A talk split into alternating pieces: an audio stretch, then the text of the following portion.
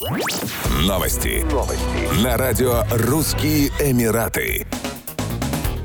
Совет по кибербезопасности Объединенных Арабских Эмиратов составил набор рекомендаций для жителей страны, которые помогут им защитить их личные и банковские данные. Кроме того, населению перечислили признаки, указывающие на то, что их устройства могли быть взломаны хакерами. Как отметили в Совете, онлайн-мошенники действуют разными способами. В одном из них они направляют пользователям фишинговые ссылки, в других — сообщения с фальшивых аккаунтов в социальных сетях или с незнакомых номеров в мессенджерах. Власти ОАЭ призывают не вступать в переговоры с людьми, рассылающими рекламу, а немедленно блокировать их, а также сообщать о подобных нарушениях в службу ОМАН по телефону 26 26 800. Чтобы защитить личную информацию от онлайн-мошенников, пользователи не должны оставлять свои контактные данные на неавторизованных платформах, переходить по неизвестным ссылкам, полученным в текстовых сообщениях, а также не должны загружать приложения из ненадежных источников. Признаками того, что устройство было взломано, могут быть быстрая разрядка батареи, медлительность в работе устройства, самовольное выполнение задач без участия владельца девайса, включая загрузку приложений и отправку сообщений, а также необъяснимый перегрев устройства, на котором нет ресурсоемких приложений.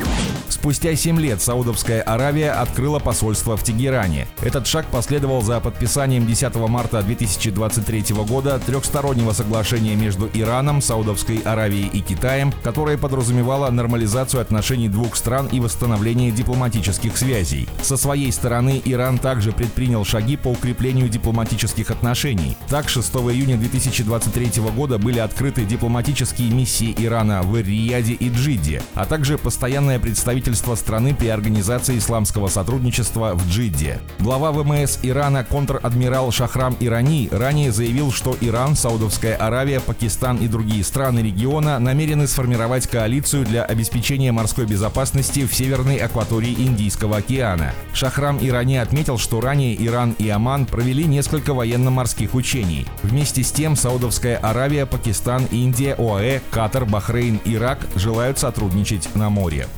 Еще больше новостей читайте на сайте RussianEmirates.com